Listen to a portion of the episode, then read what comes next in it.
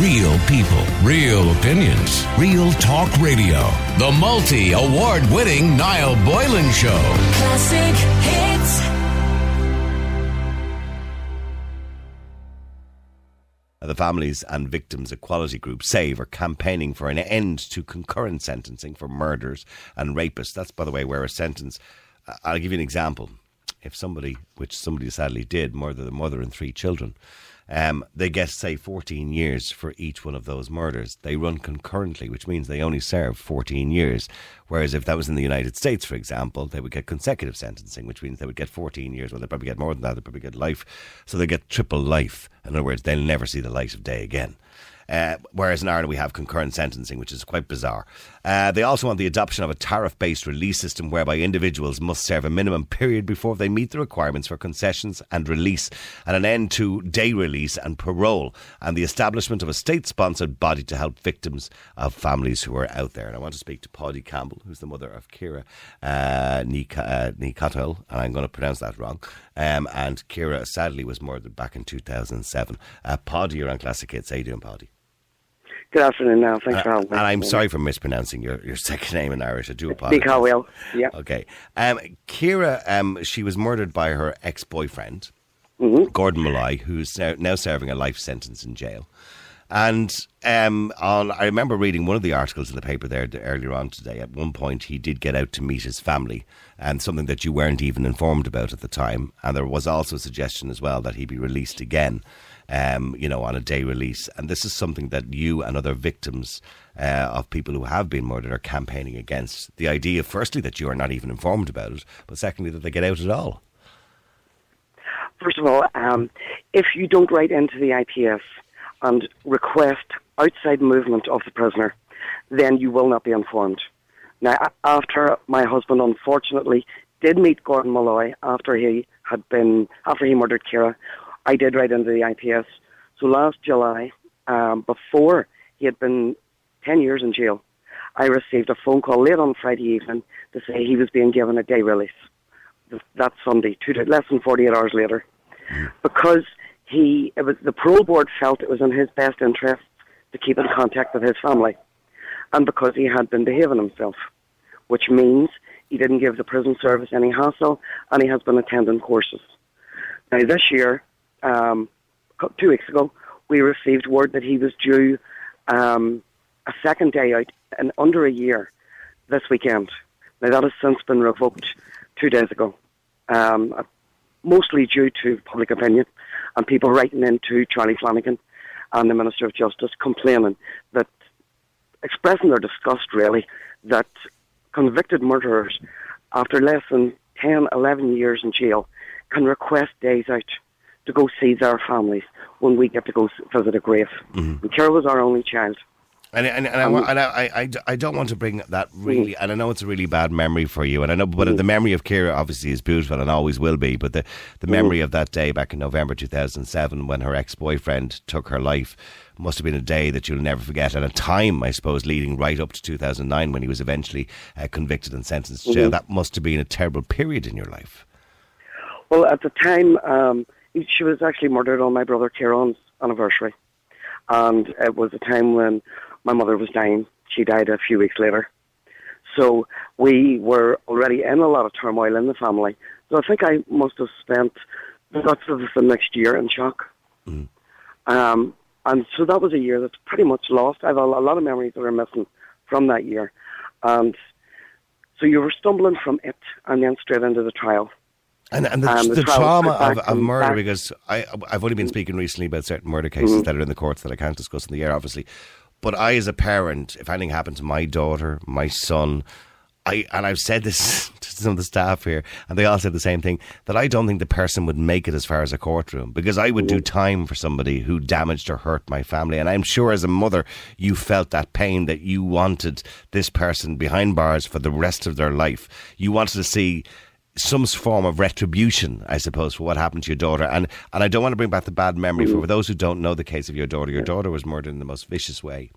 Um, And not only that, he also attempted to, to have sex with her after she had died. Uh, and I know it's a, it's a horrendous, horrendous crime, and nothing, nothing will ever um, um, make you feel better about the way that she passed away and what should happen to this man. Uh, that committed this horrendous crime. So even the thoughts of him, you know, being out in the open and breathing the same fresh air that you and I breathe, is awful to think about. It's absolutely horrendous, and the scales are just so totally unbalanced. In on behalf of the perpetrators of murder, I mean, Ciara was 22 years old. She had a whole life ahead. I mean, the average life expectancy for a woman is 82 to 85 years. And she had a little four-year-old. She's a little years. four-year-old at the time as well. Yes, she had a four-year-old son, Jamie. Yeah. Um, he's nearly 17. Um, but to, to think that once she died, that was the end of it for the Department of Justice. There was, there's absolutely no justice once you're dead. Everything seems geared towards rehabilitation of offenders. You know, the um, it sh- uh, the life sentence for murder should be a punishment for the harshest, the harshest punishment imaginable for the most horrendous crime that you can do to anybody in this country. You know, it shouldn't be a slap on the wrist that when you behave yourself, we're going to give you perks. After 10 years, you can request uh, a day out every six months to go visit your family. I, you know, it's, And, that, and that's and then- and that you're saying the only visiting you can do is to a grave, unfortunately. that's it, yeah. So we get to look at a grave, and he gets days out in the sunshine. And you, do Um, at, at the time he You know, was convicted, by the way. and it's not justice, and it is not serving your time. It's behaving yourself, and a carrot and stick being rewarded for not giving the prison service any grief. At, at the time he was convicted, I'm not too sure whether they had introduced it at the time, but they probably had the victim impact statement. Did you give a victim Mm. impact statement? No, we had it ready. Right. And to be honest, I can't even remember if they asked it. All I can remember the judge saying is life. Yeah. And I remember turning to everybody and saying, were, the family were like, yes, life, life. And I was looking around and said, how long is that? How long is that? And nobody could answer me because none of us knew. Well, it could, well, that's the problem in that it wasn't Ireland. life. That's the problem in Ireland. It could it, life, life could be 15 years. It could be 20 years. We, do, we don't actually know. We don't actually know what it is. No, we don't. Which is why, as families, every one and a half to three years after they've served seven years, we have to continually write to the parole board to let them know how the murder has impacted us. So we have to keep doing this every time, every member of the family. Because if we don't, then there's no objection to him getting out. I mean, the, his defence at the time said he was suffering from borderline personality disorder. Um, that, Mm. that they always kind of come up with those lines, and he had a substantial diminished responsibility for the killing. That, that thankfully that didn't affect the judge's decision Mm-hmm. No. in relation to his sentence. And that is an insult to everybody who has, unfortunately, a mental health issue. Absolutely, Total I would agree. There is no there is no excuse for No. what he did to Ciara and the and the way he killed her, Mm-hmm. and not just the fact that he killed her. I mean, that's bad enough, but it was the way he killed her as well. I mean, and uh, not did, just that. did he show any remorse, by the way? No, he apologised to his family for putting them through a trial. But not to your family for Not to us. for taking her Never to your us. daughter.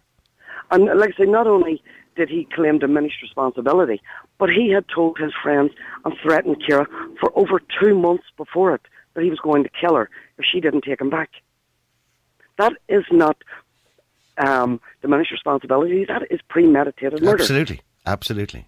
You know, so the fact that they can now, after nearly after eleven years, to say, "Oh, he's a candidate for rehabilitation," let us reward his behaviour. You know, it it really is a kick in the teeth, and it is a total, an utter insult to Ciara's life and her memory. And and we're, we're just unbelievably disgusted that allegedly intelligent people can sit down and look at the facts and then come to this conclusion. I, like I said, I don't um, doubt that there are some people who are candidates for rehabilitation. But you serve your, if you do the crime, you serve the sentence.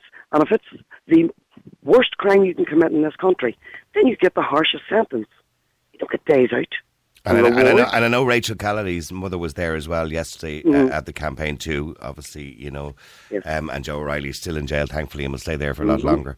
Uh, because again, we don't know how long Joe O'Reilly is going to stay in jail. No, and he's facing his days out Yeah, because he's already done 10 years. and that must be so Anybody- difficult on Rachel's mother. it. Yeah, Oh, it is. It's, and looking at all of the families that surrounded us, I mean, it was communal grief at its harshest. You know, Mm. I, couldn't. I couldn't imagine what it would be like for you, Paidi. You know, to, Mm. to walk down the road and meet the guy, meet this guy Gordon. You know, walking up the Mm. road on a day that he's out on a day release or something like that. You know, I just I couldn't imagine Mm. what that feeling must be like. You never want to see that this person to see the light of day again. No, and it's not just that we don't want to see him again. It's the fact that we know he'll do it again, and we don't ever ever want anybody to ever feel the way we feel every single day. He's a dangerous and that murderer. what- that's it. And that's the way the justice system are treating us, is that we don't matter. And the people of Ireland don't matter. I mean, if I kill a TD, for example, I have an automatic 40 years without parole.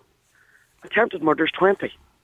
So why are we worth less than elected representatives or prison officers or guards or visiting, visiting dignitaries? Why are we worthless? To the government, we're worthless. So you, you obviously you believe for the murder for the crime of murder, uh, unlike manslaughter, by the way, which is not premeditated. You believe there should Mm-hmm. be no discretionary uh, powers to the judges. It should be just life in jail, and life No. should mean. Uh, uh, what do you believe at the moment? Life currently in this country under the constitution, as far as I know, it's a maximum of twenty five years, isn't it? Uh, life in this country is an average. They say it's an average of 18, which is more or less than 18. What we were told was 14 to 17 years. I think the Now, longest serving prisoner we've had taking somebody's life. twenty two. Yeah.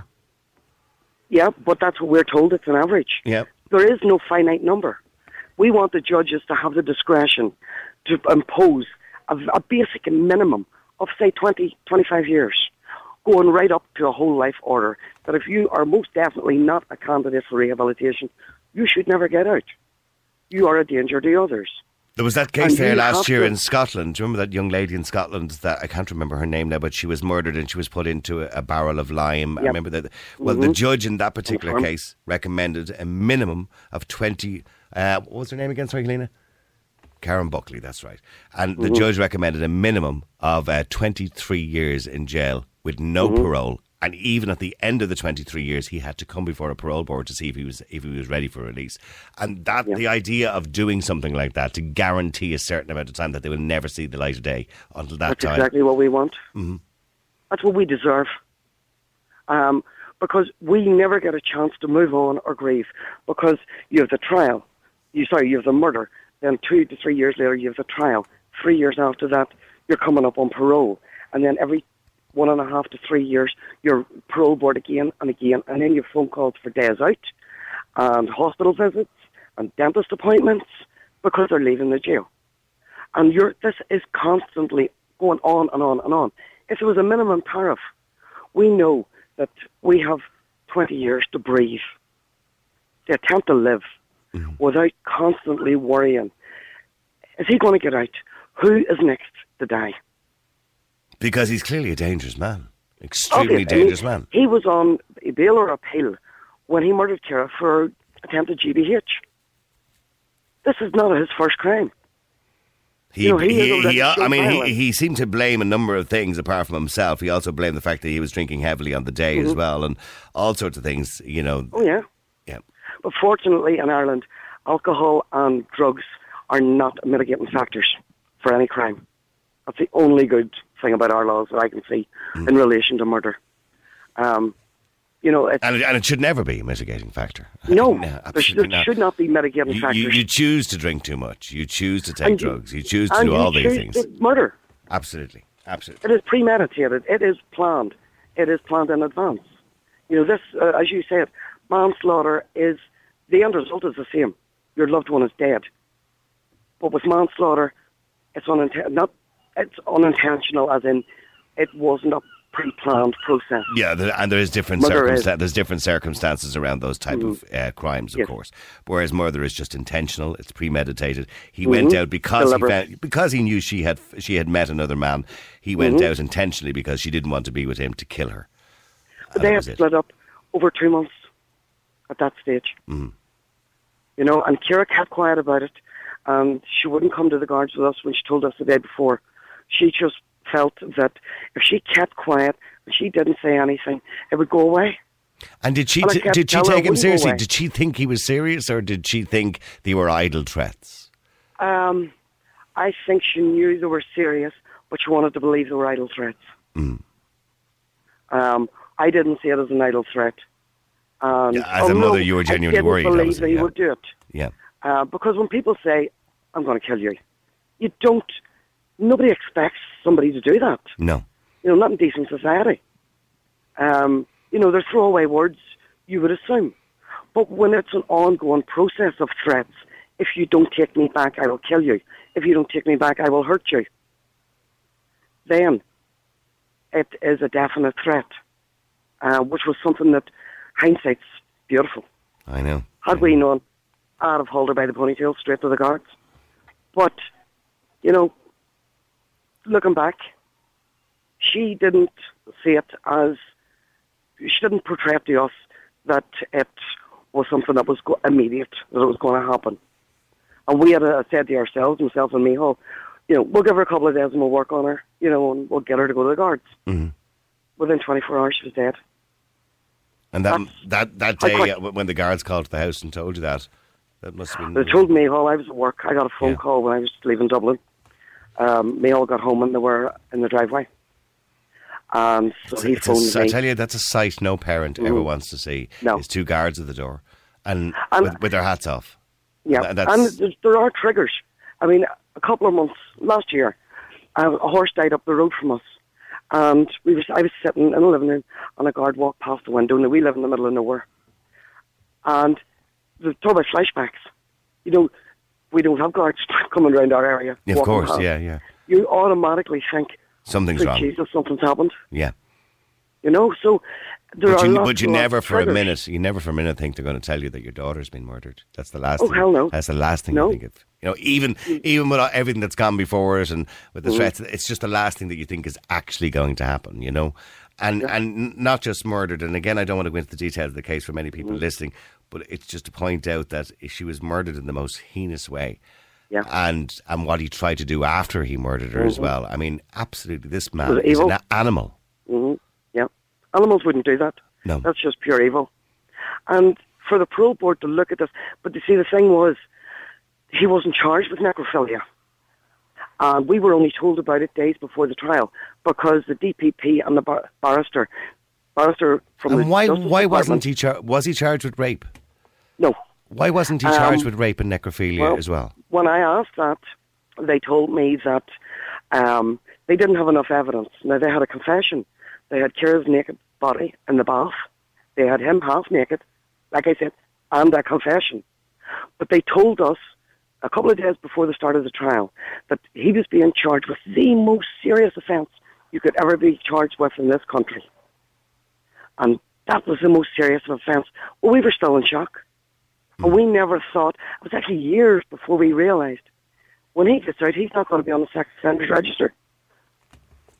And the same with John Whelan's sister Sharon. Brian Hennessy was only charged with murder, even though the evidence was there for rape. He will not be on the sex offenders register either.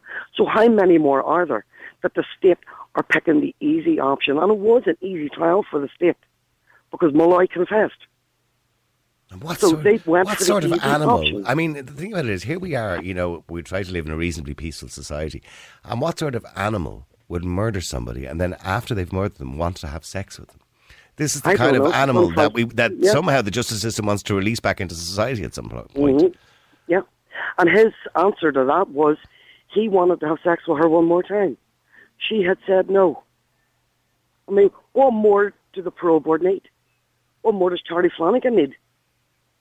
To know that this is somebody who should never be allowed out near women and children and men again.